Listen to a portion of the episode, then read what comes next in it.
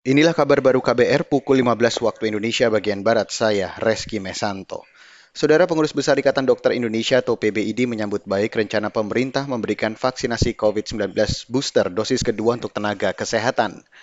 Ketua Umum Ikatan Dokter Indonesia Adib Humaydi mengatakan, Tenaga kesehatan menjadi kelompok yang berisiko tinggi terpapar COVID-19. Selain itu, vaksinasi terbukti telah menyelamatkan banyak nyawa dan mengurangi tekanan pada fasilitas kesehatan.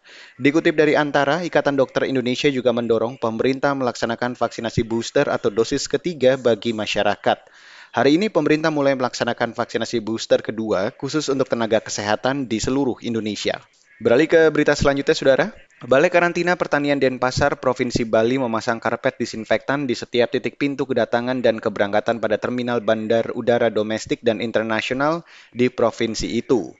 Kepala Balai Karantina Pertanian Kelas 1 Denpasar, Putu Tarunan Negara mengatakan, pemasangan karpet disinfektan itu bertujuan untuk meminimalkan penyebaran virus penyakit mulut dan kuku atau PMK yang kemungkinan dibawa melalui alas kaki penumpang. Perkuat biosecurity di setiap pintu pemasukan dan pengeluaran yang ada di Bali.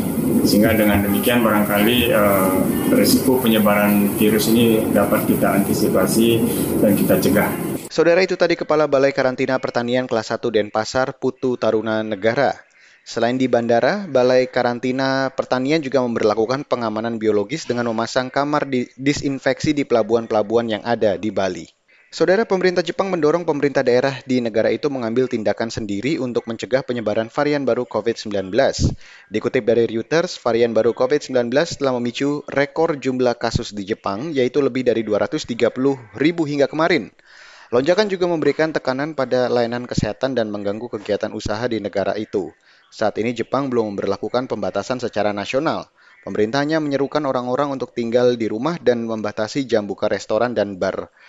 Kota Osaka menjadi salah satu daerah yang menerapkan pembatasan itu dengan mendesak warga lanjut usia tidak melakukan kegiatan non-esensial di luar rumah.